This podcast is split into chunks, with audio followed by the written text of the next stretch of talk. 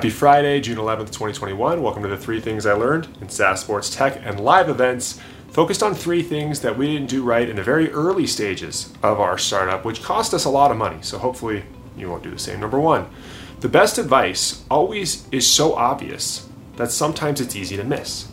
Youthful ignorance makes us all think that we are the exception to many rules. Many times I'd read books or see some podcasts from people who had made it before, and the advice that they were offering seemed so obvious that instead of stopping to understand the nuance behind those obvious hints, I just blew them off.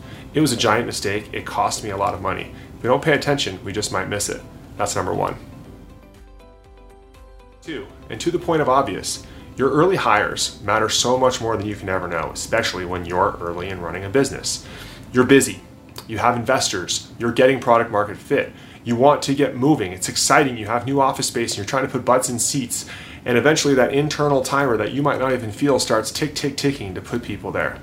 Just know that if you make the wrong hire, at the very least, they're going to influence at least 20 people in their career here. And if you make the right hire, they're going to influence a lot more, sometimes 100 plus.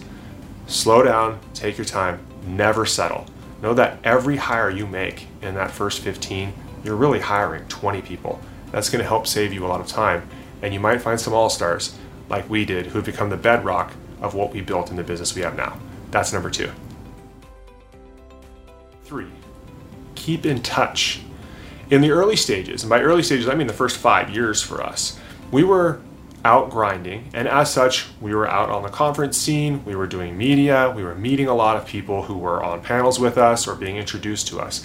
But you're so focused on the short term on how you're going to get to that longer term goal and grinding getting the trains running on time that sometimes you forget to keep in touch with people who could be very helpful to you in your career later on. I try to do my best. We talked about that in the three things in the past to try to touch at least five people every day.